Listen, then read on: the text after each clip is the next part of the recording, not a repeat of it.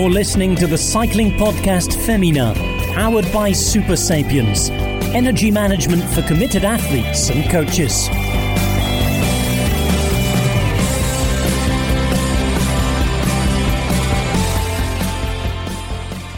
Hello, my name's Rose Manley. No, it's not. My name's Richard Moore, and I'm leading a, a makeshift, uh, a ragtag collection of uh, cycling podcast Femina ers this month. Um, Orla Chennaoui. Hello, Rachel, Orla. say Rose gives a much better big up than that. Ragtag my backside. the fa- the fabulous the, the fabulous There we. Orla Chennaoui. Is a that little bit better? Thank you, Richard. Hello. And Lizzie with a Y Banks. Hello, Lizzie. Hello, Richard. I, mean, you could- thought we had. s- I thought we'd successfully booted you out of the job after you know a week at the women's tour, and we were just waiting for for Lionel to pounce on on Orla's job. But you're back. You're blimmin' back. I didn't know I was being Orla. kicked out too. Oh, Hang on a brilliant. minute. Easy there, I mean, Tiger. Lizzie, you, I'm the only remaining you'd be- cobble. I am the only. I mean, hopefully, being Lizzie and being the only remaining cobble gives me some hope for 2022. you'd be terrible in a in a three up breakaway, uh, I thought Lizzie. you were going to tell me I'd be alienating. terrible at Paris Roubaix. Or maybe maybe she'd be wonderful your- at your the three up two breakaway. breakaway companions. She went just off the front and left us for dust, Richard, which is clearly what she's trying to do. Richard, if you watched women's terrible. cycling, you I- would know that I am brilliant in a three-up breakaway, and I would probably do a hell of a lot of the work. But I would attack you and leave you for Yeah, dead at the like end. like a hundred kilometers No, out. I don't doubt. I don't doubt it for a second. Well, this this month it was actually supposed to be Rose, Orla, and Lizzie, but I I was away on holiday. However, we've had to change uh, course at the last minute because Rose has had a baby, a baby girl this week. So obviously we send our, our, our, our congratulations to Rose and Phil and the welcome the unnamed baby daughter, baby Rose, into the world. Not it's great news, only- and uh, not mother only has and she- daughter are Not doing only well. has she had a baby, she's won six quid in a pub quiz. What a week that's been! well, it was the for Rose thrilling Manley. excitement of winning six quid in a pub quiz that sent her into labour, and that's why she couldn't be here today. It's wonderful. Congratulations, Well, Rose. I- I mean, Congratulations, I- welcome to the world, little baby. Congratulations. Absolutely. Um, Phil, her partner, didn't rule out her doing the podcast regardless, but uh, that didn't happen. So here I am. Um, and uh, here we are with the November episode of the cycling podcast Féminin. First time for our little lineup. Um, and we've got lots to lots Last to cover as ever. But we should first. Yeah, yeah, yeah. I should I should ask where where you both are because um, I think you're at home, Lizzie. Is that right? I am at home, yeah, sunny Sheffield. There's actually fireworks going off in the background, which is Mm. pretty nice. So Of course, it's uh, it's uh, g- around Guy Bonfire night Fawkes tomorrow. night, isn't it? Tomorrow, Orla, you and I are spared the fireworks in, in our respective countries. But where are you? Because you're not at home. I'm not at home. I'm in Mallorca, just uh, down the road from Palma. I'm here for the first ever UCI Track Champions League, which gets underway on Saturday. As ever, once I've been parachuted into a brand new event, I'm so excited, and this is totally genuine. I think it's going to be absolutely amazing. So we were down at rehearsals earlier. Um, so I think by the time this goes out, you'll still get the chance to watch the first ever round of it. Um, but we might talk about that a little bit later. But that's where I am. And you're at home, Richard, are you, after your little travels to the south of France? Yep. I got back last night. Yeah, I was away in South France. Got back last night, so straight back, straight back into it. Two podcasts today. We recorded regular podcasts. It was like a morning. normal job. and An and here we are. Actual work. It is kind of like, yeah, I've been working today, working hard, and catching up with everything that's been going on. I mean, in tonight's episode, we're going to hear Lizzie's report from the, the British National Road Race, and I'm very curious to get your get a sense from you, Lizzie, about what it's been like being on the other side of the fence because you did a brilliant job covering the women's tour for us with Lionel and Rose. It was absolutely compelling listening. I thoroughly enjoyed following the race um, through listening to the podcast. lovely to be on this side, actually, and- wasn't it? And follow it as a listener, I thought. Yeah, it was it was very enjoyable. Yeah, so we'll hear that. We're going to talk a bit about the Tour de France Femme, about the final Women's World Tour race of the season in Drenthe, and we're going to hear from Susanne Andersen, uh, who is leaving Team DSM to join Uno X next year. There's other, other bits and pieces as well. Perhaps one or two exciting bits of news. I mean, Lizzie's promised us some bombshell in the middle of this teasing us all we're looking forward afternoon, the little minx. Can't wait to see what this is going to be. You're gonna have to keep waiting, keep waiting till the end Oh of the my episode. goodness. Something very exciting is coming up. Nobody listens all the way to the, The end of the Even episode. I don't. I'll have switched off by then.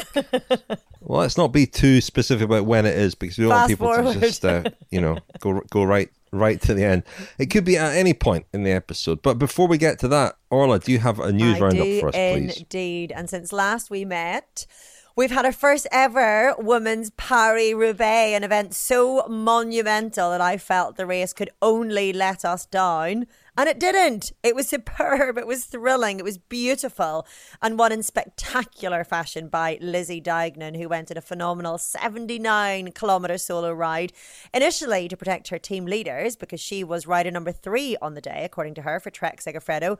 But she built up such a lead that she kept rolling with it and bumping with it and sliding with it until she crossed the line in the Roubaix Velodrome with the blood on her hands matching the colour of her nail varnish for an image that did justice to the magnitude of the day. Marianne Vos finished in second. She was one minute 17 seconds behind. And we had a Trek 1 3, thanks to Elisa Longo Borghini finishing in third. Um, I want to take a quick diversion via the track, if I may, before I continue with the road, because we have a new women's hour record holder with Joss Lowden setting an amazing distance of 48.405 kilometres in 60 minutes, beating Vittoria Bussi's record of 48.007 kilometres, which she set in 2018. Joss Lowden then went on. And- oh, yeah, go. If you would like to hear to hear Joss talk about that hour record, you can listen to the latest episode of Service Course where we had a feature interview with her about it. Oh, you're so good. I love it. Um, so Joss then went on to the women's tour, where she finished second in the time trial, which was won by the overall winner, Demi Vollering, uh, capping off a phenomenal season for the 24-year-old Dutch woman. Um, and after saying that women's cycling has been bucking the male trend for younger winners, it was a youngsters' podium with two 22 year old French women making up the rest of that particular podium Juliette Labous of DSM and Clara Copponi of FDJ Nouvelle Aquitaine Futuroscope. Just a quick word on those two French women, if I may, because they both come through the development ranks of their teams. Labousse has been with Sunweb since 2017 and stayed on in its current DSM incarnation. Copponi has been with FDJ since 2018 when she joined as a trainee. And for Labous, I should say Labou, probably. Her second place was her best result yet. Um, she also finished fifth in the time trial at the women's tour after finishing sixth in the worlds at the time trial. Um, and was runner up in her nationals behind Audrey Cordon-Ragot. So a great season for her. And it's been a breakthrough race, really, for Copponi, as you guys said on um, the daily podcast. Two podium finishes at the women's tour, a second and a third, giving her her best race results yet. With other stage wins. And what a revelation! Yeah, massive, wasn't it? I loved your. Sorry, I shouldn't interrupt No, you. do. But it was just, you know, being a rider in the peloton and then finding a new rider in the peloton, you know, a colleague that you're so excited about that's just really breaking through. It was just brilliant. And she was so lovely to talk to and so energetic and so enthusiastic. So brilliant. Well done. I, well, I do love that because, Keep going. because we get excited about new riders on the outside, and I just feel like we're still, even if we follow it closely, we're at such a distance from knowing how much of a surprise somebody is or how much of a revelation somebody is. And I love that actually you, we got to hear your surprise at that and your delight. And then as well, you're getting to speak to her in a different way than you would if you were riding alongside her. It's a different experience, isn't it? yeah. Yeah, it was an amazing experience. Yeah. Uh, well, Sorry, we- I shall not interrupt No, please anymore. do. We do jazz freeform uh, news roundup, so I'd much rather that. And it also shows you're paying attention, which is quite nice. um, we did. Ri- Richard's actually I'm also paying I- attention. that was very pointed. I wanted to see if Richard picked up on it. He didn't. We'll poke him in a minute. We'll wake the beast. That's why I said I'm paying attention.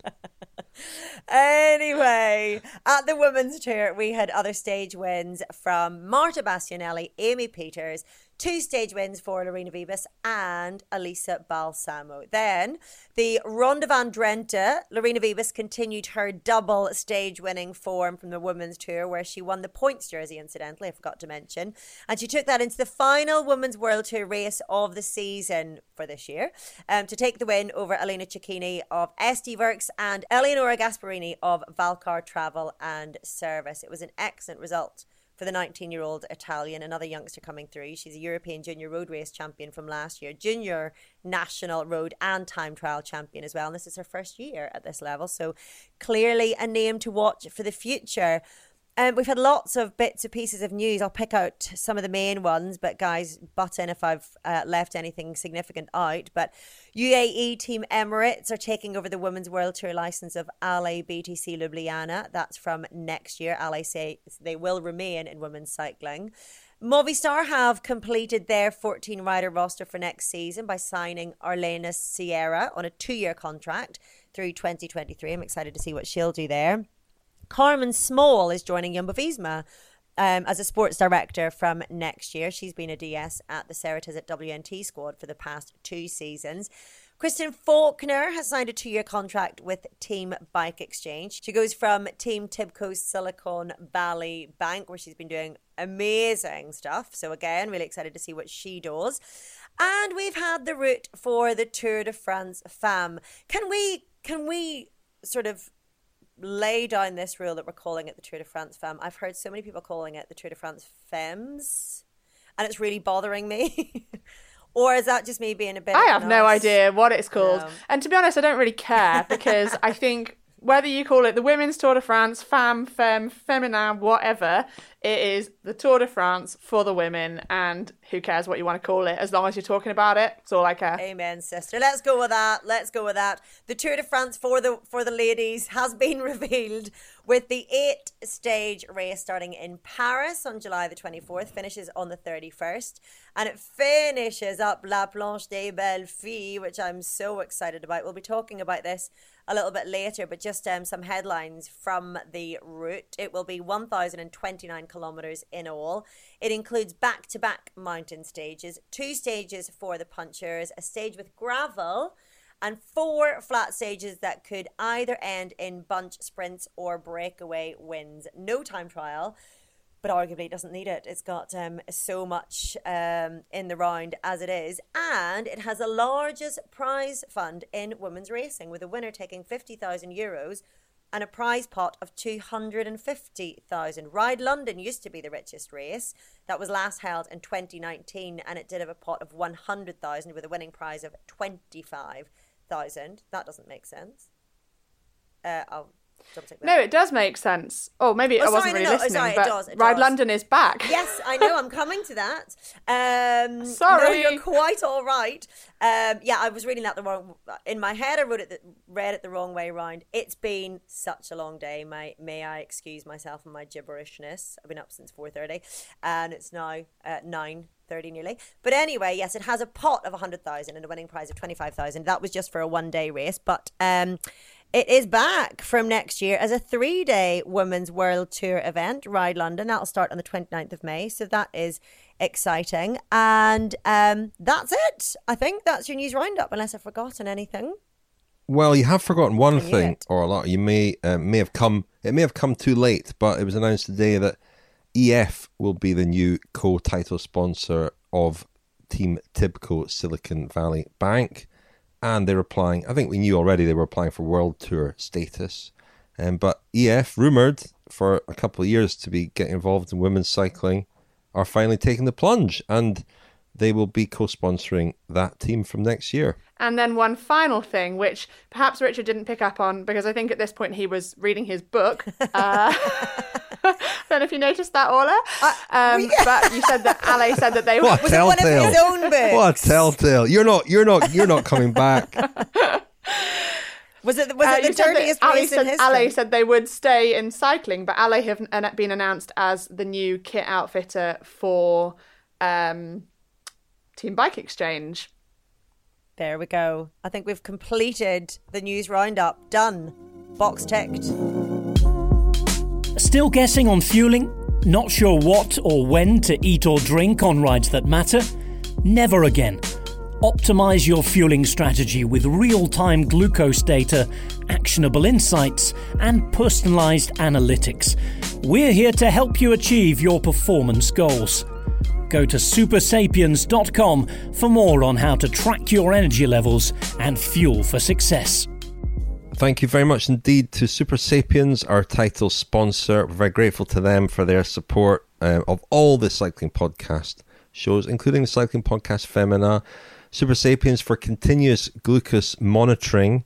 Um, if you are an athlete or a coach, it can help you um, manage your fueling better, learn more about optimal feeling and uh, get more out of your rides. Go to supersapiens.com if you'd like some more information. Now, Lizzie, you went to the National Road Race Championships in the UK recently in Lincoln over the, the classic uh, circuit in Lincoln with the cobbled climb of the Michaelgate and collected some interviews for us. Uh, let's hear from some of them now. We're going to hear from the, the podium in the women's race. So let's just let's just hear from them now. Joss Lowden of the Grosvenor North Ability by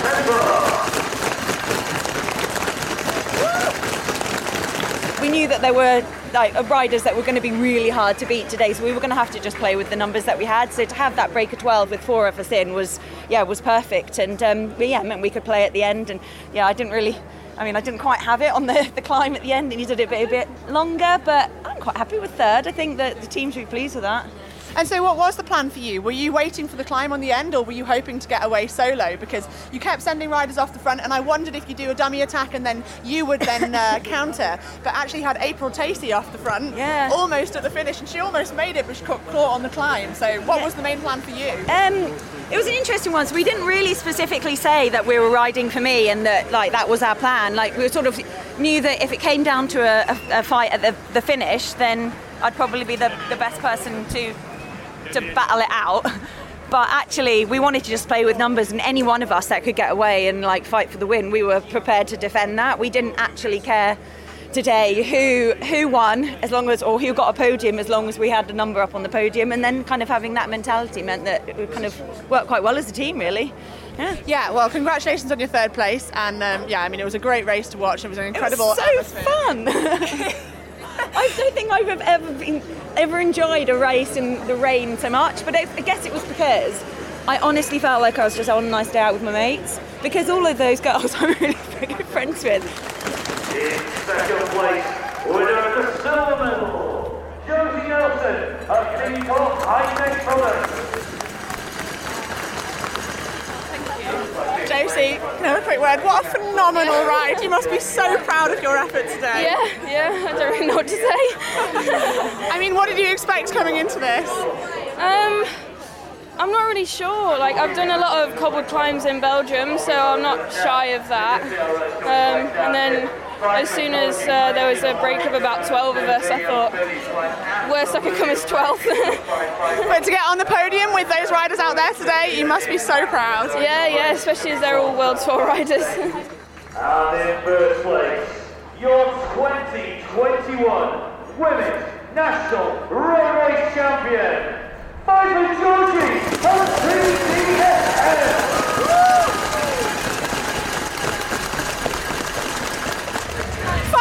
What just happened? I have no idea. I honestly can't believe it. What an incredible race! Oh, that was, yeah. Our group went on the first lap and then it was, oh, I raced Lincoln here before and I knew, yeah, this climb kind of suits me, the one minute thing. Oh my god, but I can't speak. I don't know. I mean, you were so strong all race, but you're in the group with defending champion Alice Barnes, newly crowned time trial champion Anna Henderson. You know, all of half of drops, but you, yeah. you did it. I mean, you must be on top of the world. Yeah, I honestly can't believe it. I didn't think if it came with the group to the last climb, I didn't think I would win. So I tried to attack two laps to go, but then, yeah, I got a gap of my own, and I, kind of, I started to believe that I could do it. And to have your dad here on the finish line as well, how special is that? Yeah, that's pretty special. And, uh, yeah. Congratulations. Thank you. Enjoy this moment. Thank you very much. Well, Lizzie, um, we'll go on to talk about Drenthe as well, which saw a very strong performance from Team DSM. But Pfeiffer Georgi was the winner of the women's road race, and she's come into some great kind of late season form, hasn't she? Um, really, that that team is performing well, has performed well at the end of the year, but she has started to deliver on the potential that everybody has said for a couple of years that she's had. Yeah, I think that isn't just, you know, the fact that it's taken her time to get to this point. I think maybe what people don't see from the outside is that there have been other things going on. She had a crash and a concussion, unfortunately, and then the year after that, she came back and then she had an injury. And, you know, Pfeiffer's performances this year, leading up to her win in the national championships, and then an exceptional performance for her team at Drenthe, were just the culmination of having, you know, an undisrupted season.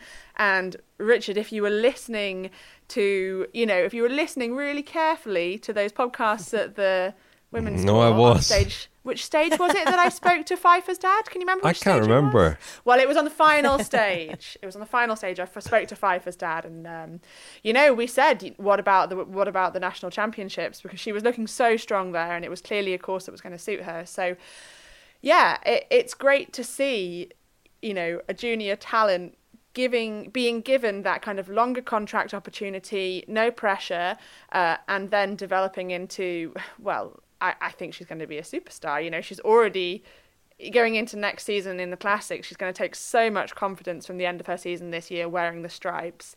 Um, but having those longer contracts, having the money to be able to, you know, pay for things like sports massage, all the other things that go along with trying to actually be a professional athlete, um, is so important. And and we're seeing the benefit of that. So I always think it must be so difficult if you're one of these riders who's who's heralded from such a young age, and and as you say, Lizzie, she's been touted as the next big thing for a couple of years, and she was signed wi- while she was still doing her A levels, and she was riding professionally as well as studying. And I just feel like it must be so difficult psychologically to manage that, to balance that pressure that you put on yourself, never mind any pressure from anyone else, and knowing how much potential you have and wanting to demonstrate those results straight away.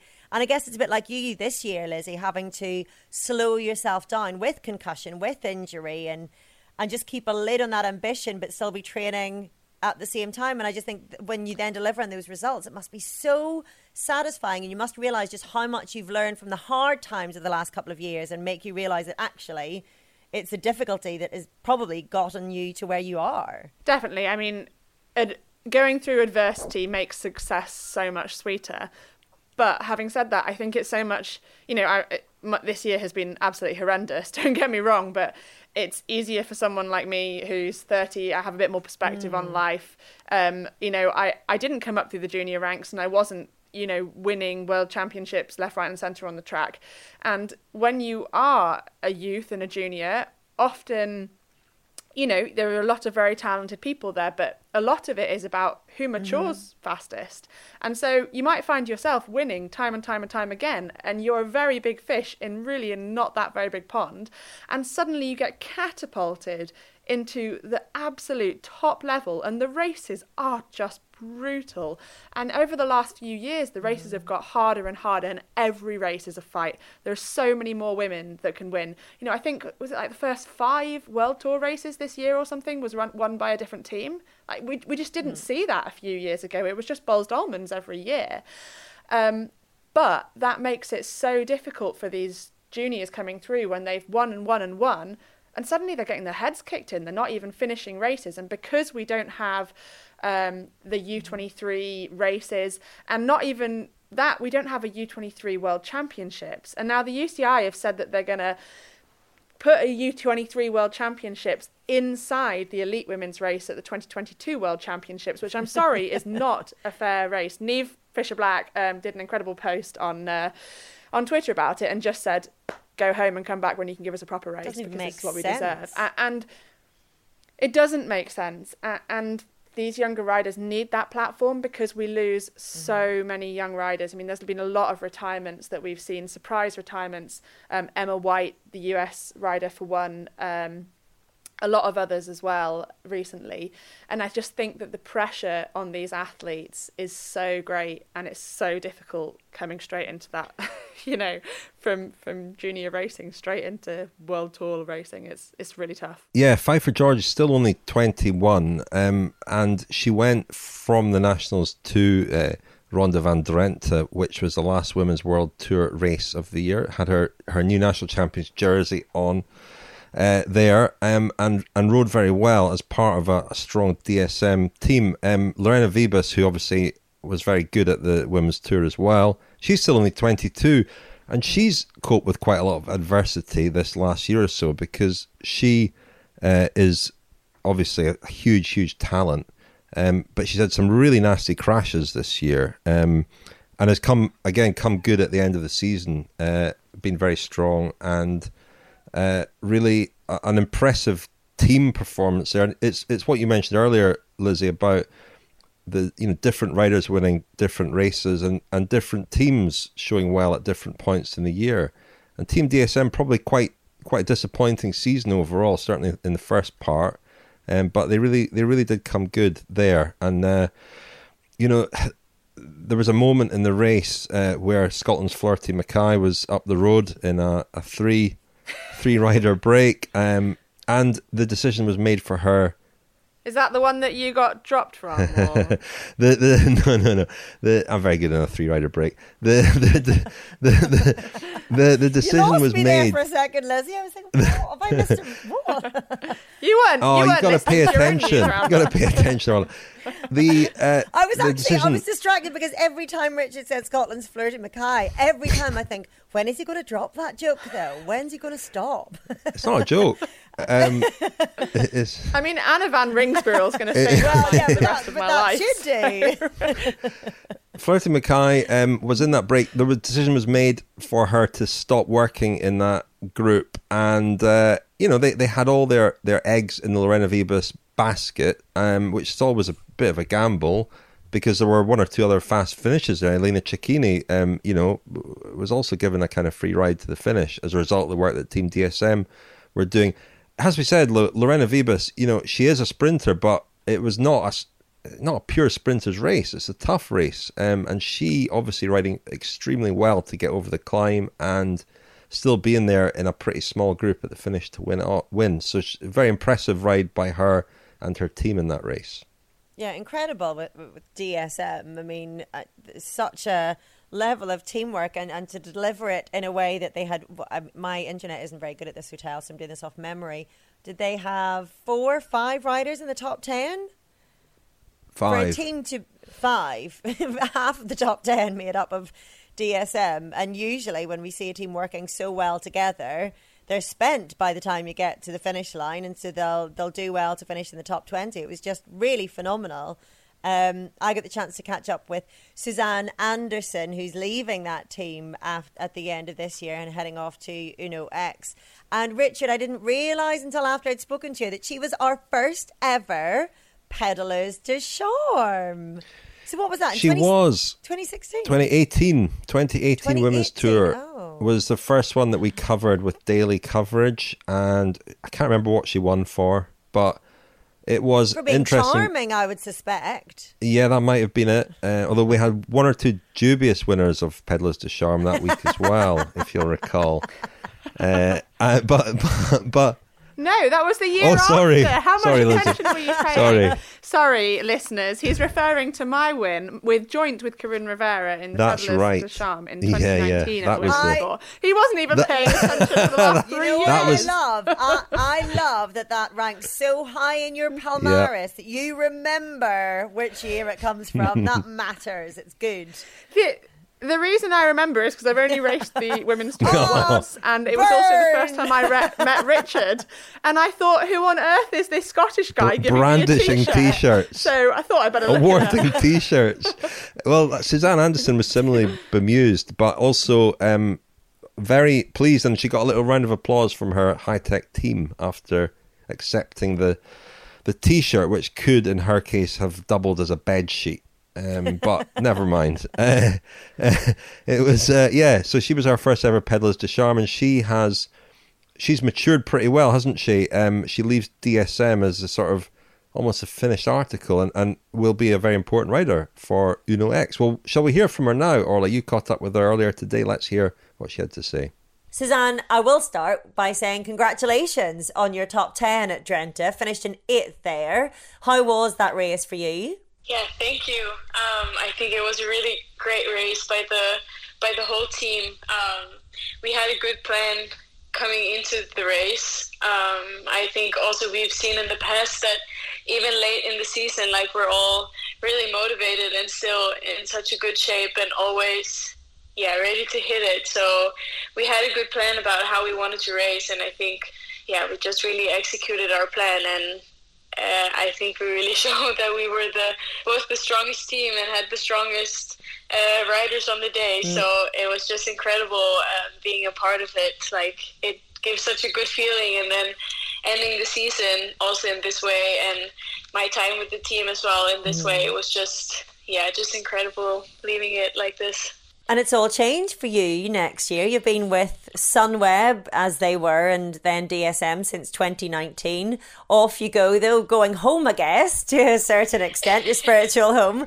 What's prompted this move, Susanne? Well, I think, yeah, I've had three really great years now at DSM and I've learned really so much and I've really enjoyed my time in the team. So it was really strange now also leaving and, yeah, quite quite a lot of emotions as well. And yeah, I'm also going to miss Pfeiffer a lot. I think we really bonded now over these over these three years, and she's such a great teammate. And it was yeah so cool now watching her grow as well as uh, a writer herself this year. But I think for me it was also like time for for something else. And then yeah, you know, it's were coming along and yeah they're really so passionate and yeah passionate group of people and they really were really excited uh, for having me in the team as well. And yeah, it was just quite tempting, you know, moving there. I think it will also bring a lot of opportunities for me personally, and then also joining their journey, you know, as a new team and as uh, a Norwegian professional team. I think and hope it will do a lot also for uh, Norwegian cycling. Mm. So it's just yeah, going to be really exciting. I think um, joining. You mentioned the opportunities that you're hoping to get within the team. I'm presuming you'll be their main sprint option for the next couple of seasons. How do you feel about that? Well, it will be um, quite different from yeah what I've been doing now, uh, being mostly in the lead out. So for sure, mentally, it will be um, yeah quite quite different, and I will have to get used to that as well. But I think yeah, I have quite some knowledge also from mm-hmm. before I was in, in DSM, but also just from doing the lead outs for Lorena. I feel I know my way around the sprints, and then mm-hmm. I think it will be really hard beating Lorena because I know how fast she is. Um, you know from the inside. yeah, exactly.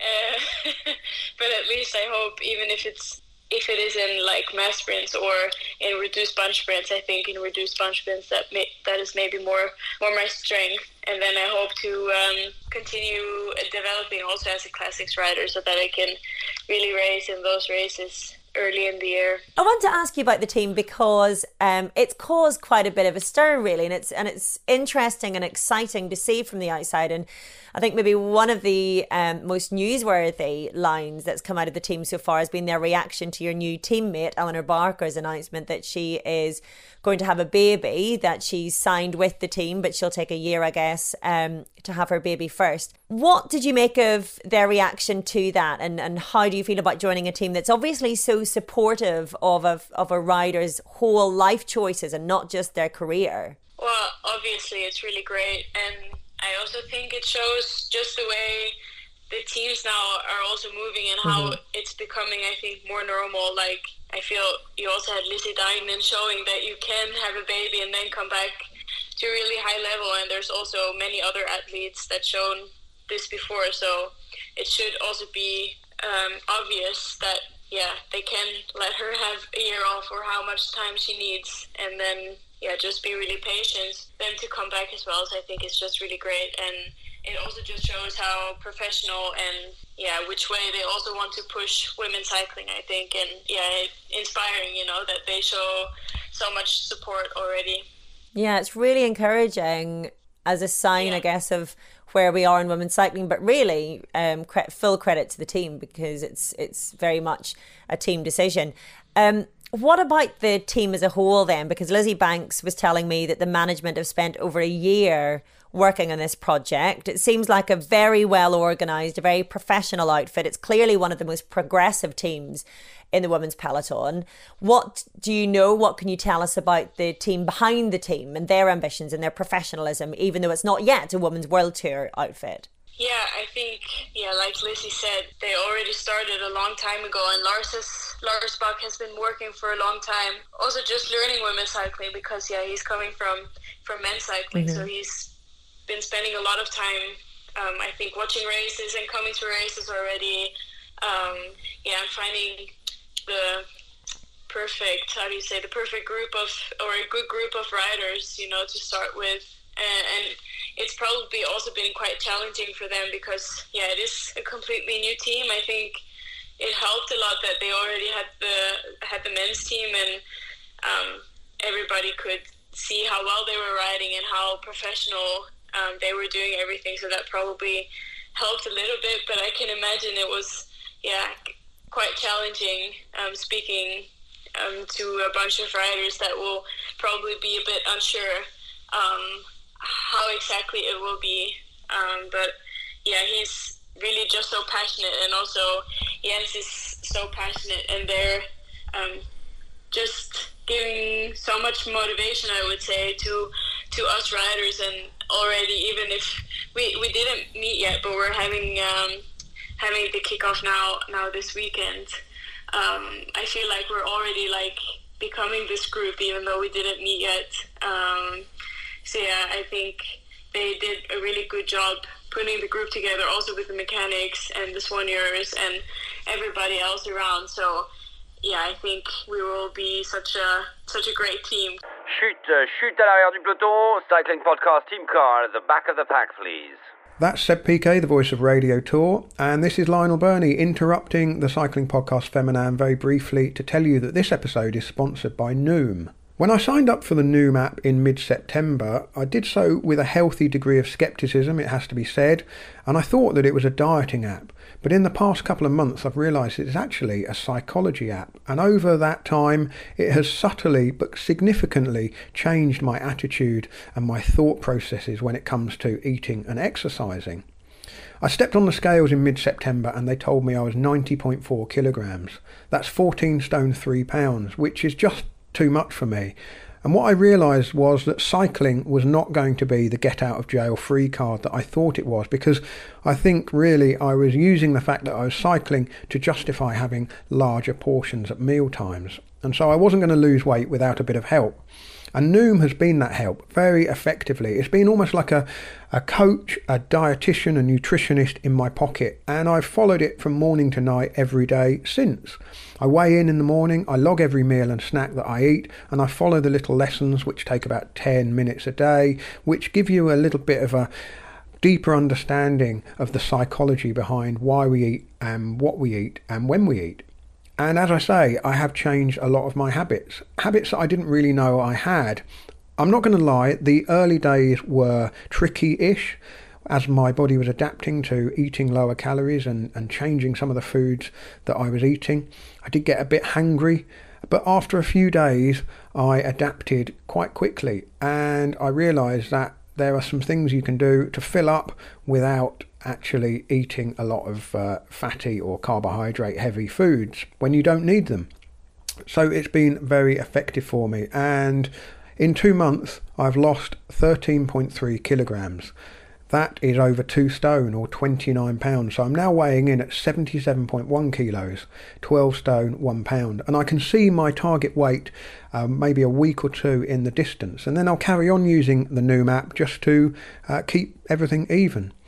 The one thing about it is that I haven't been denying myself the things I like. I went to the cyclocross at the weekend in Belgium, and in the evening I had a couple of beers, and the following day at the cross I had fruits and mayo, and I enjoyed them all. But with a relative sense of um, moderation, I suppose, and knowing that over the next few days I would just redress the balance slightly.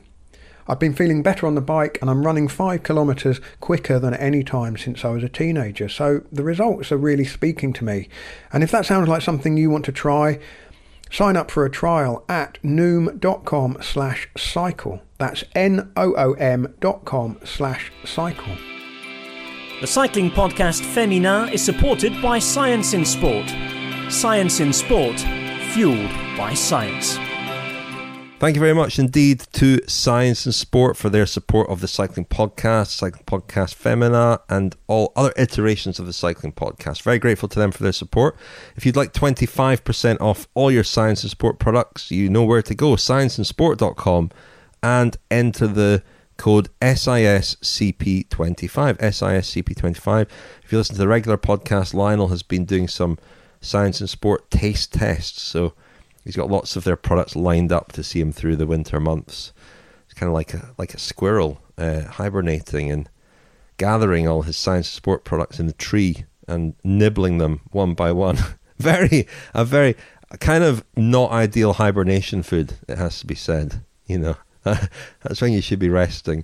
Um, if we hear a cat uh, meowing, that is not. That's not me. It's not me. It's not Orla. Uh, it's not Lizzie. It could be Marcus or it could be Delia. You got two cats there, Lizzie. Yeah, I know. I'm sorry. That well, the thing is, they are so excited to talk about Paris Roubaix. Don't apologise. Paris Roubaix. Well, I mean, it, it, does seem a while ago. It was a while ago, Paris Roubaix, and uh, we we talked about it in the regular podcast. I'm sure you talked about it a bit in the women's tour episodes as we well. I, I know you did course, because I listened. I listened to them. You talked about it in service. Of course, I, I listen to all this stuff, Lizzie. You can't catch me out. I do. I listen to every. I've listened to every episode Cycling Podcast has ever produced, apart from one. and I'm not going to tell you. Oh, if that's one of mine, I'm.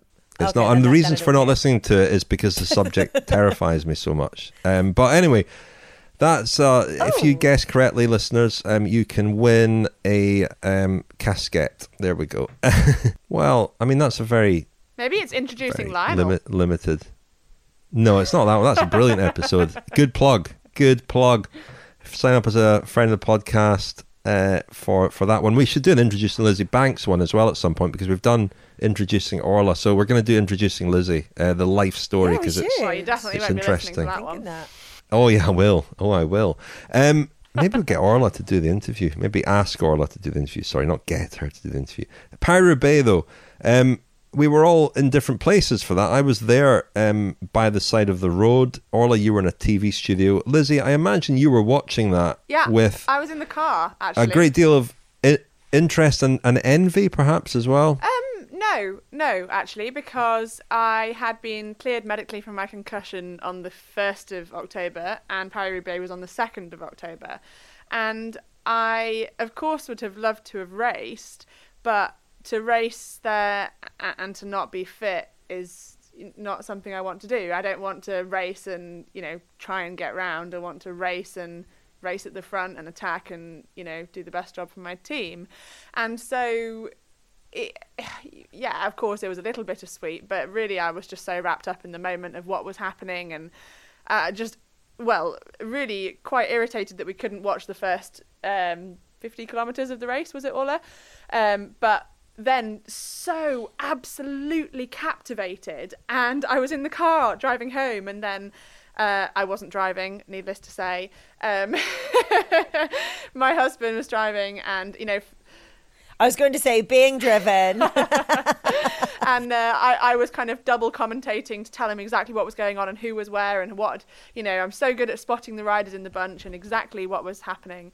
Um, and yeah, last 20 kilometres we pulled over and uh, both of us were just i mean i don't know if both of us were floods in floods of tears i was in floods of tears it was just so emotional and i've never seen a response on social media to that race like i have with anything else you know you look on the cycling news sites and every single article was about Paris Roubaix. And not because it was forced, not because it was, we're going to do this for International Women's Day, because it was so, I really want to swear, good. and uh, like it, it was just electric. It was captivating, and I can't imagine what it must have been like being there, Richard, or commentating on, on you know on it from the studio, Orla.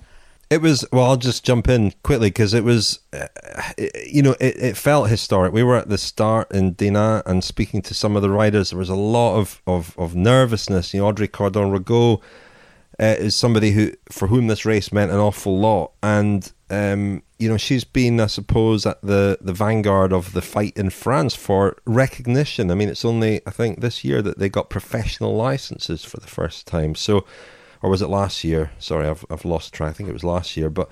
Um, you know she's been involved in the in, in, in lots of things in France. So to have this race, this crown jewel of uh, you know the French classics, finally have a women's edition it was uh, it did feel historic, you know, and and and it felt like a privilege to be there. And then we positioned ourselves on the, the first sector of cobbles, and and by by chance we saw the the winning move pretty much go. I mean, Lionel was at the entrance to cobbles. I was about 500, 600 meters further on, so he saw Lizzie Deignan attack, and I saw her having just got the gap, and and and you know when we look back on that, when I look back on that now it acquires so much more significance because you realize that you were there and you saw something happen that nobody else actually saw because there wasn't TV coverage at the time. And I think as time goes on after that race, um, the the magnitude, the enormity of Lizzie Deignan's performance on that day becomes more apparent. Um, I think on the day itself, the the story of just the race happening sort of overwhelmed everything in a way but the the way that she won it was really phenomenal. And as we go through the years and the race is won in other ways, and I'm sure it won't be won in that way every every year.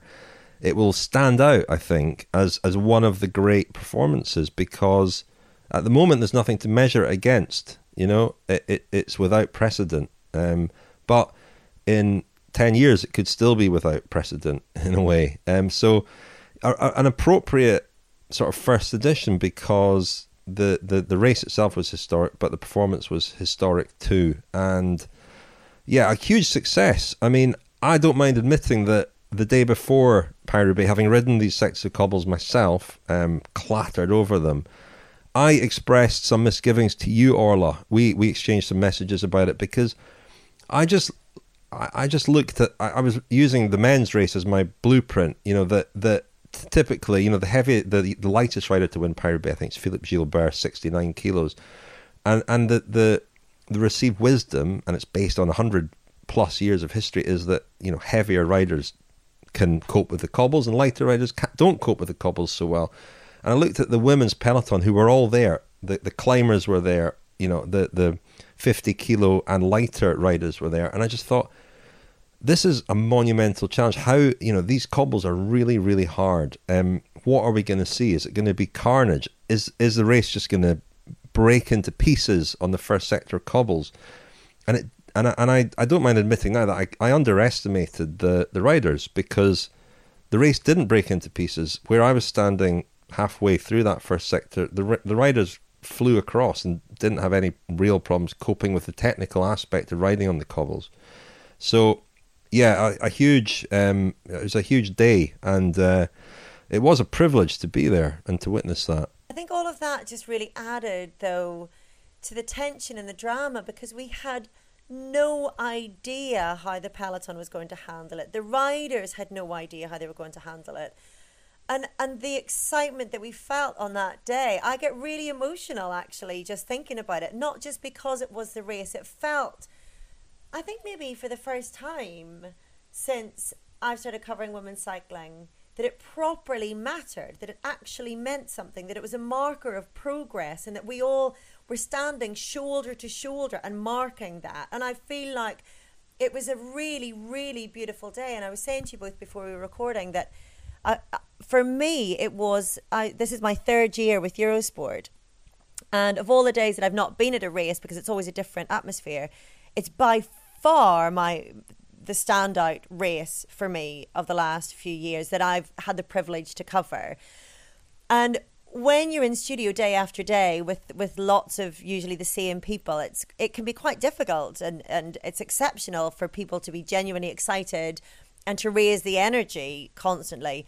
From the moment I walked into the studio that morning and we had Dani Rowe and Magnus Backstedt, from that moment, the level of excitement and energy, the fizzing nervous energy in the studio all day was something I will never forget. I feel like I could I could cry just thinking about it. We were on our feet practically the whole bloody time and cheering and screaming and and crying and when Lizzie crossed the line, you know, if anyone, if you've got a personal connection with a rider, you feel it more deeply.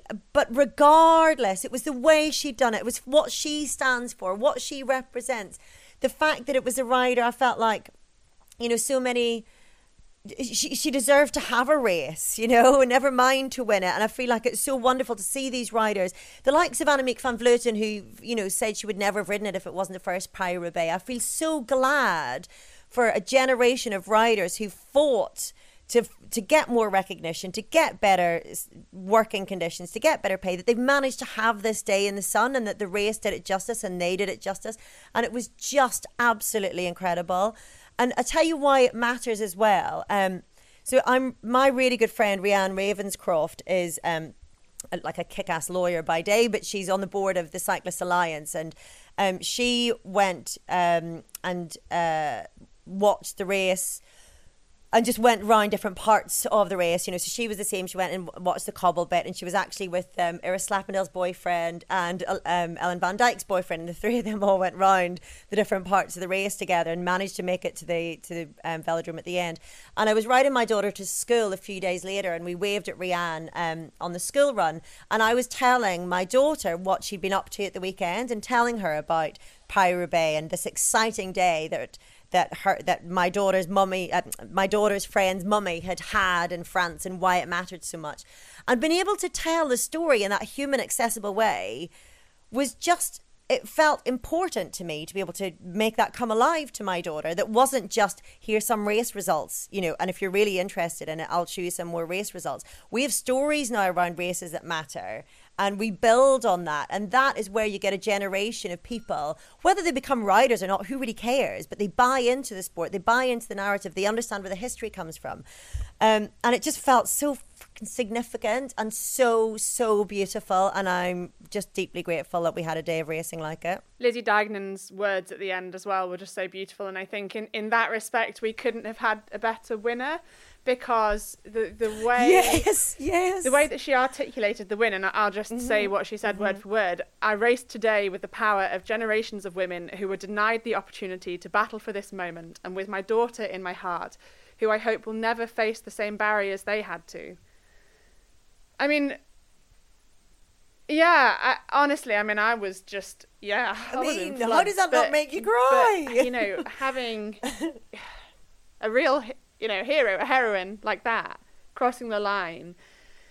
Uh, and those words which will hang on walls mm, and, mm, and mm. make young girls believe that they can they can be like their heroes and they yeah, can do it yeah. too. And it's just, you know, I, I think Lizzie Deignan been in the sport for a long time and she really has come through a, a completely different scene to what I've come through. But I, I came into the sport you know, 2018 was my first professional year. We talked about this at the women's tour, but um, I never. I left medical school and I was asked if I I would be able to support myself and you know, pay my way, and I said no, I, won't. And I thought, well, maybe if I get to the place where Lizzie, Lizzie Deignan is, then I'll be able to to actually, you know, have enough money to support my family. But actually, in in three years, three four years, I, I could never have imagined that we would be in this place that we're in now.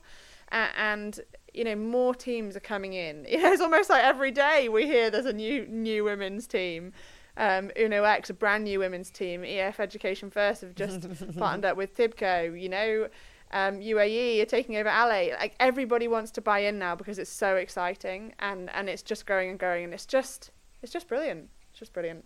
Indeed, and actually something I didn't mention earlier. EF um, mm are matching the, the men's minimum salaries uh, for the women's team, which is also great news and something that one or two of the other teams have done as well.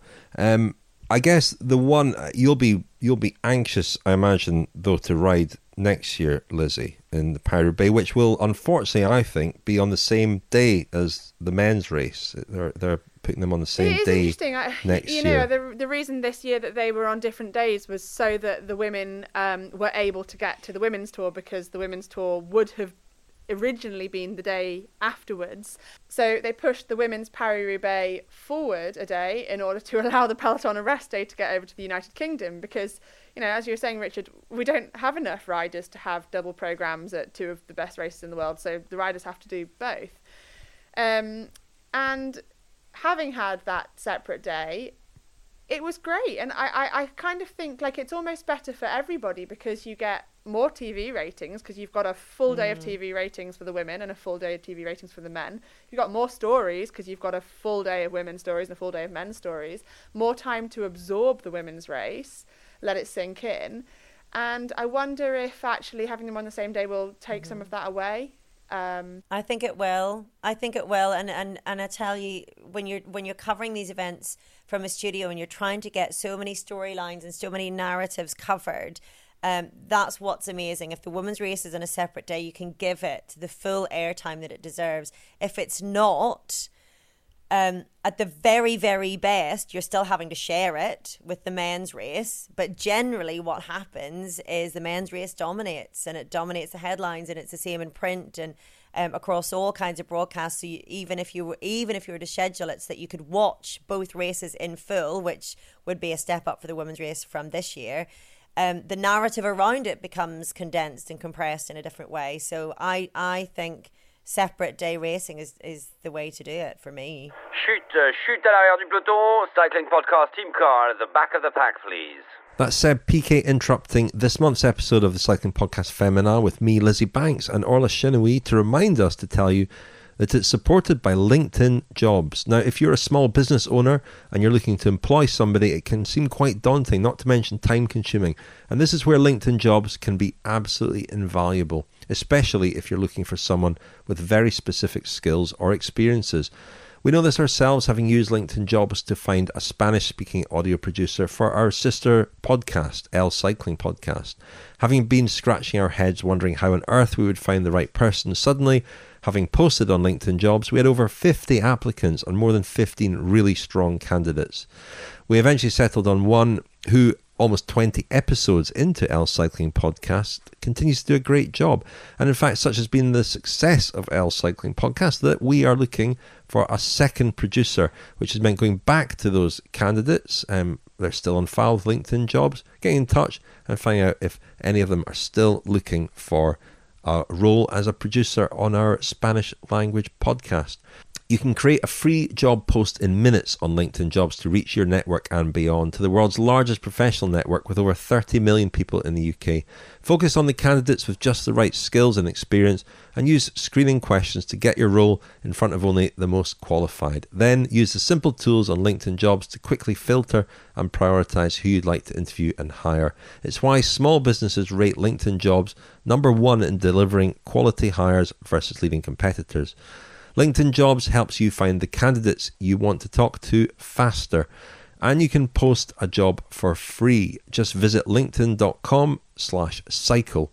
Again, that's linkedin.com slash cycle to post a job for free. Terms and conditions apply. And if I can just segue neatly to the Tour de France Femmes, because ASO, who organised that as well, seemed to understand that with the Tour de France Femmes. Uh, It's not so much that they understand it, it's a, a logistics and a practical question as well that this race, this new women's Tour de France, will not run concurrently with the men's race, but it will it will it will carry on for a week after the men's race, which I ever since I heard about this plan, I thought was a great idea and a really just just what cycling fans need actually after the Tour de France is more bike racing, um, something and something new to to watch. And I think, you know, especially having witnessed the the the, the buzz around Paris Roubaix, I think it's going to be similar uh, for the Tour de France Femmes uh, next year. I really do. Just before we go on to the route for for the eight day race, just I, I just want to touch on the history of uh, Tour de France for women. We we know something about more recent history editions that have been won by Emma Pooley, Nicole Cooke, and others, but um, one that I know a lot about is the 1984 race, the first Tour de France Féminin, um, which was won by Marianne Martin, uh, an American rider. It was missing a lot of the big stars at the time because the Olympic Games road race were following just after, and a lot of riders couldn't really do both. But it was championed by Felix Levitan, director of the Tour de France, um, who was very ambitious for a women's Tour de France. The first edition, 18 stages there were, um, but none more than 80 kilometres long. They all took place on the final part of the men's race, and the men's stages in those days used to be a lot longer. Um, so it meant quite long transfers for the women. They, I interviewed Marianne Martin a few years ago, 26 year old from Michigan. She said they spent a lot of time in cars, you know, being driven uh, from one part of France to another. There was also one day she said she was at the finish of a stage where she bumped into an American photographer who she happened to, to know. She is actually a photographer now who um, asked her what she was doing there. And she said, oh, I'm riding the Tour de France Féminin. And he didn't even know it was on.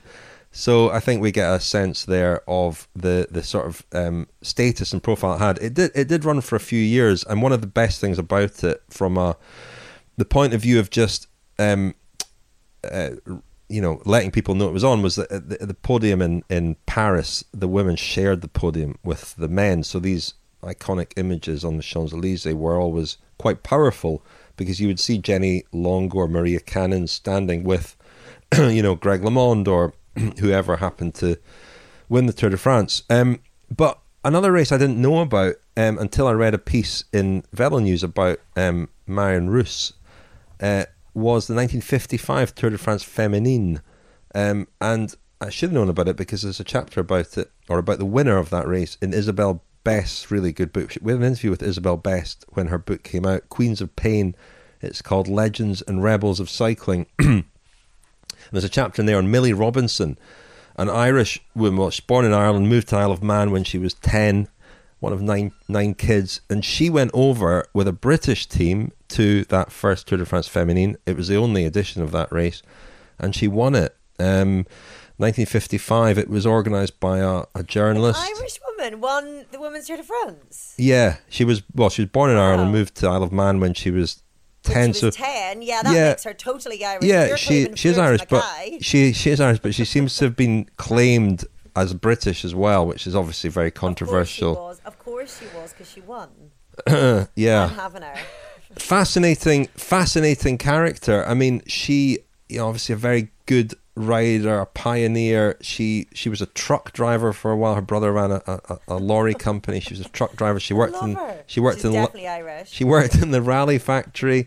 She became friends with Reg Harris. You mentioned earlier um, Joss Lowden's Hour Record. She went for the Hour Record in Milan. Um, and, you know, you mentioned the, the distance that Joss Lowden covered. Very impressive. But her mark was really, really impressive. She she rode 39.719 kilometers on the 25th of September 1958. Um, incredible, really, when you think about it. Um, so a real, yeah, somebody I didn't know a lot about, and she died in 1994. Um, she didn't marry, she didn't have children. She's remembered fondly, writes Isabel Best, by her two nephews, Roger and Kevin Christian. They've got lots of scrapbooks, cuttings, and trophies. So just somebody I didn't know an awful lot about, Millie Robinson, but uh, uh, another fascinating chapter in that book, Queens of Pain. Um, so, but next year we have a, a completely different prospect, I think, with the Tour de France Femmes, with Zwift, who are you know important in this as well. I think in this story, Marion Rousse as the director is another important ap- appointment. You know, it was interesting the Tour de France presentation how much prominence they gave this event and how she appeared on stage with Christian Prudhomme to talk through the first route. You know, the signs are all very encouraging, are they not? That this race is going to be given the the support of ASO, which is is going to be so important in just establishing it and in keeping it going. I think the most important thing when you you want to make something successful is to have the right amount of hype. And we had that for Paris Roubaix because we have 120 years of history of the men's racing. Um, and what we had at the presentation of uh, the women's Tour de France, Tour de France Femme, Tour de France Femme, Tour de France Feminine. I don't really care. But what we had at that presentation was it was an equal stage. It was an electric atmosphere. Um, and we had brilliant advocates for our race Mark Cavendish, Julian Alaphilippe. And, and, you know, that is what we need. We have that hype from October the year before, and we have all of that time to build up. And I completely agree with you, Richard, about that void after the Tour de France. You know, usually when you're a bike racer, you're so absorbed in the bike racing that you don't have much time to watch the races and to notice when there's holes and there's not things to watch. But this year, you know, I was just starting to watch TV again, and it was the Tour de France that kind of got my TV rehab back up to scratch. And obviously, I got addicted, and it finished, and I thought, oh, what now? You know? Um, and mm. it's going to finish, and then everybody's going to latch on to the women's race because we're going to see the first stage on the last stage of the men's. And everybody who's already invested in the Tour de France, who maybe wasn't a, you know, isn't a, a really hardcore cycling fan, suddenly we're going to get this whole new group of fans learning about these absolute badass women racing the hardest, most famous race in the world. And then Bob's your uncle. Suddenly, suddenly, our sport gets a platform and the voice that it needs. And all it is, all it is, is creating that hype and giving us that voice. And if you give us that voice, we will make a show. Like I promise you, we will make a show. Like there's no doubt about it. And that's what I really hope that the platform is what it should be. Um, I don't know how much of a difference it'll make as to who covers this race because as long as we can see it live, I think that's going to be the main thing. But I know with for example, the La Course by the Tour de France, Richard, we used to comment um, that the same articles would come out every year talking about the fact that there wasn't a women's Tour de France written by journalists who were at the Tour de France but didn't get up early to come and cover La Course. So the difficulty is still it's not on at the same time. But for me, for example, that's a month on the road away from my kids to make sure that I'm covering it, which of course I'm going to do. I, I just hope that we get to see the same caliber of coverage around the race and that it's not a case of, you know, journalist commentators fatigue and um, the race is left. I don't think that's going to happen. I don't think it's going to happen. And I think that um, there'll be enough people who are excited about covering it, you know, certainly the first one anyway.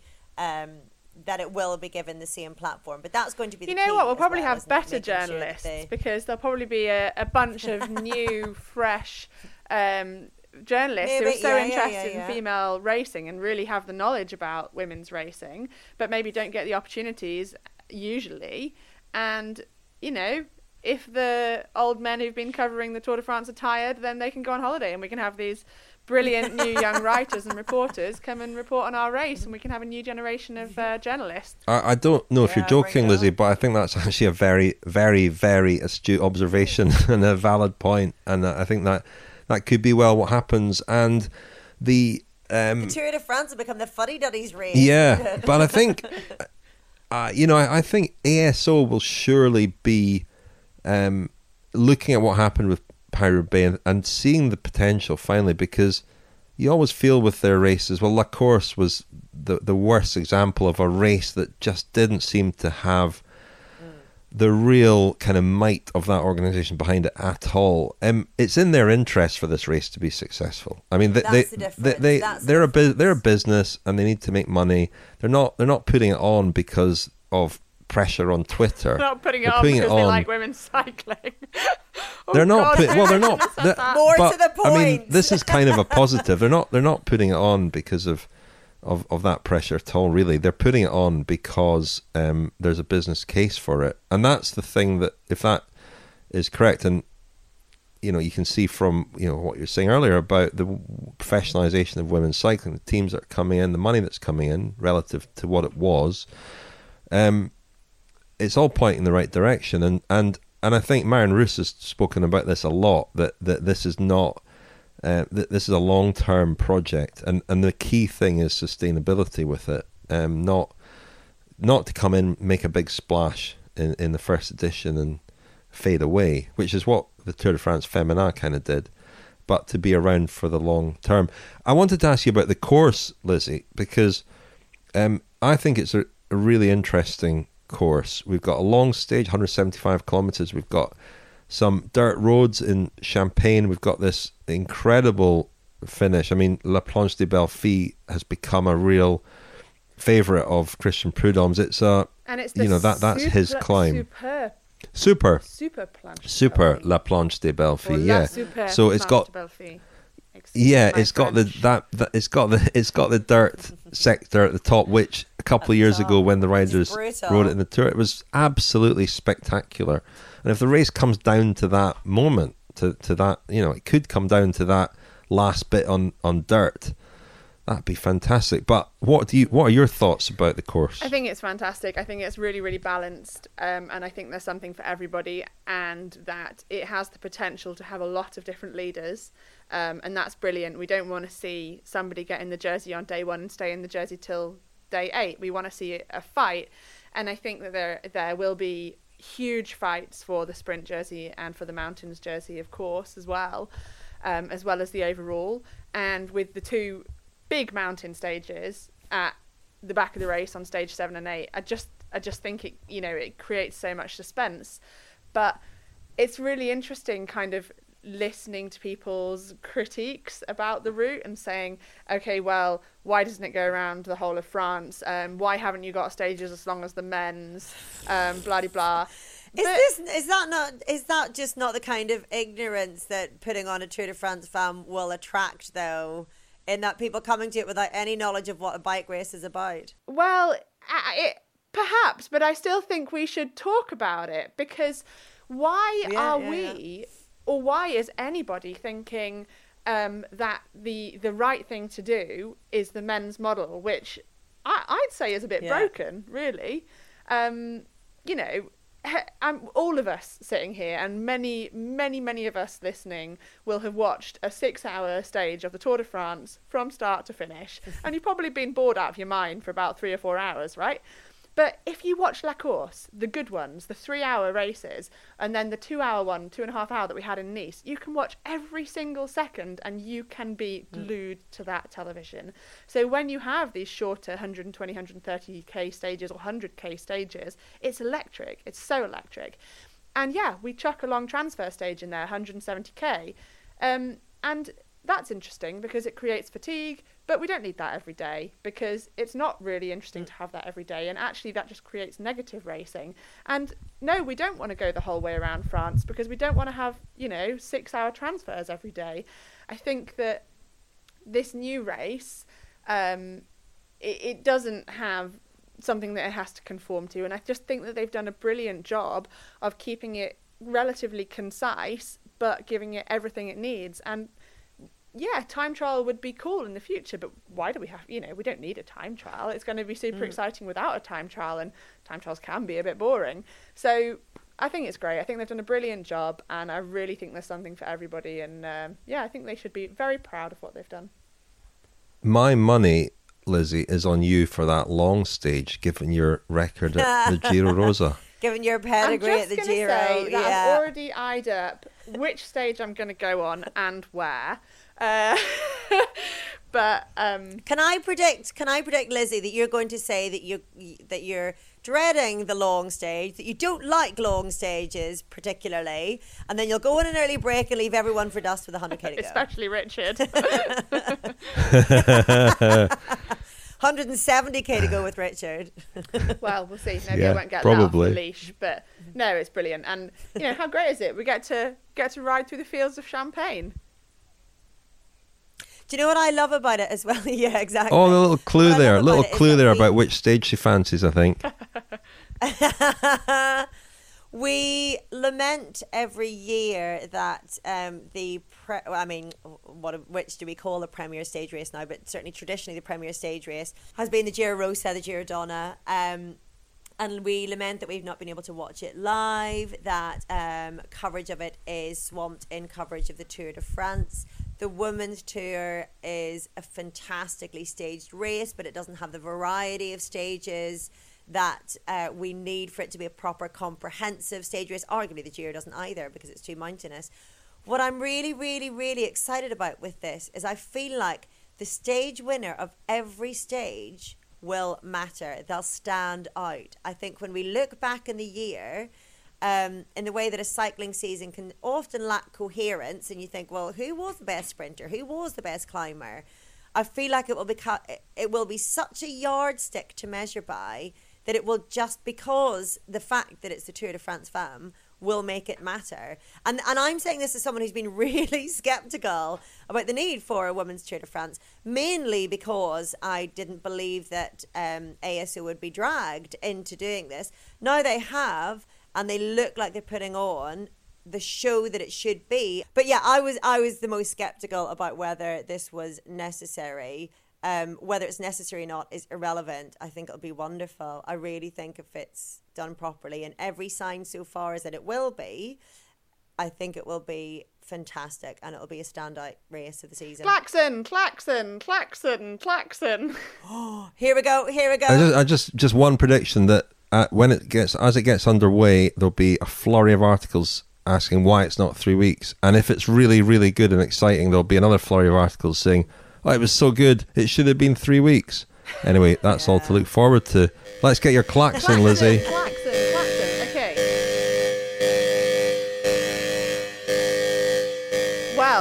Exciting moment for you. Tell us, tell us. Okay, well, in honour of the birth of Rose and Phil's new baby, I've decided to be the new host of Cryptic Criterium. and I think we're just going to have to do. Oh my Winner takes it god! I think I've got Brilliant. And the I've got the upper loser- hand Oh, this month. You can't. loser, you can't do this. How many it. hours have I been awake for now? You can't do this to me. Orla's literally falling asleep. I mean, have have you actually gone to bed there, Orla? I'm in bed. I'm in. Orla's in bed and Richard's got his Thought so. eyes I'm surrounded by pillows. Well, Rich is reading a book. There's a lot on the line here because the loser is going to lose their place on the cycling podcast Féminin team, and I'm going to take it. okay, Oh, listen brilliant. carefully. oh, Lizzie, this is a coup. Oh, sweet Today's mother. cryptic criterion: the police's favourite woman has double the number of hearing organs. I'm going to repeat that. police's favorite woman. The police's favourite woman Police's has double the number of hearing organs. something four ears. What? Four ears, ear four. I bet Rose has got it already. What? the problem is, I say my thinking out loud, and then Richard just latches on to it. The police's favourite woman. Now, I think you should focus on the second part. Has double the number of hearing Yeah, I- organs, and if you focus on that, it, Four ears. Four ears. Four. What? yeah, take those two words. Four ears. Four ear. Oh, people are probably screaming at their. Four ear. What? Four ear. Nearly there No. there. Nearly. Uh, The police's favourite woman. Roxane Fournier. Yes. uh, Now, Richard, which part of that did you actually work out for yourself, or did you just go through the alphabet and put a, put a letter in between No, four and I- ear? No, it was The it was police. I thought you meant like, like, the emergency service. The Yeah, I know. police. Like well, that's our- why it's cryptic, Orla. well. That's that's the cleverness oh. of it. oh, brilliant! That was very good, actually. I Oh, thought you were too young for the Oh, police, man. though. Older than I look. Well, 31 on listen, it's Sunday. been it's been an it's been an honor being a founding member, um, but I've been unceremoniously dumped. It would seem after five years of dedicated service. Well, thanks, Orla. Appreciate it. Um, yeah, thanks, thanks. yeah. It's Um, been a joy mostly. I'll, I'll still listen sometimes. no, no. Um, I think we'll we'll, we'll um. you know- Actually, Rose is on maternity leave. Surely I get her maternity cover if yeah, nothing else. yeah, yeah, yeah. You can hang on for a few more months. Well, it's um. I thought the klaxon might might be uh, the revelation of your plans for next year, Lizzie. But I guess we'll just have to So keep on keep on waiting for that. yeah, Um, well, I'm going to do another look cryptic forward to. criterion for that. We have to wait for next month. Okay, excellent, Okay. excellent. Well, that's Well, I, can I guess the Orla answer will never then? work it out.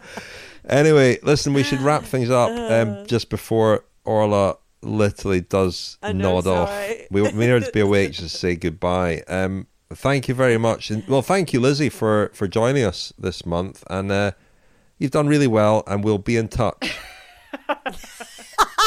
Don't don't call us. this is the first time I. oh, This is the first time I've been on the podcast with you. I feel like it can't be because I've listened to you on it so much. But this is my first time on the podcast with you, actually. And the last. Sorry, Orla. And the last, I know. Freaking hell. You need that. What's that? Graham Norton You know that chair. exclu- What's the, You know that exclusive, yeah, the red chair. You know that exclusive interview I was going to do on on Eurosport for your new signing. Yeah, that's off. Just, you know. Sorry, I'm, I'm going to Cornwall for a big holiday, so you know whatever. Made it. Well, it's been a great pleasure. It's been fun uh, spending this evening with you, Lizzie and Orla. So thank you very much, Thank you both. both of you. This this this this makeshift lineup has, has worked well. We wish Rose all the best, of course. And Yeah, Orla, love you, Rose. uh, look- baby Rose. looking forward to watching some track racing this weekend. Yeah, it's going to be amazing. It's going to be condensed, intense. It's just two hours or two and a half hours. It's two sprint races, two endurance races, best riders in the world going for a pot of half a million euros over. Aha! I bet you were a track rider now. over five we- oh, over five Over weekends. 10 years. You could run a whole women's team for a No, year. No, we're doing that. we're exactly. We're doing Mallorca this weekend. Then we go to Lithuania.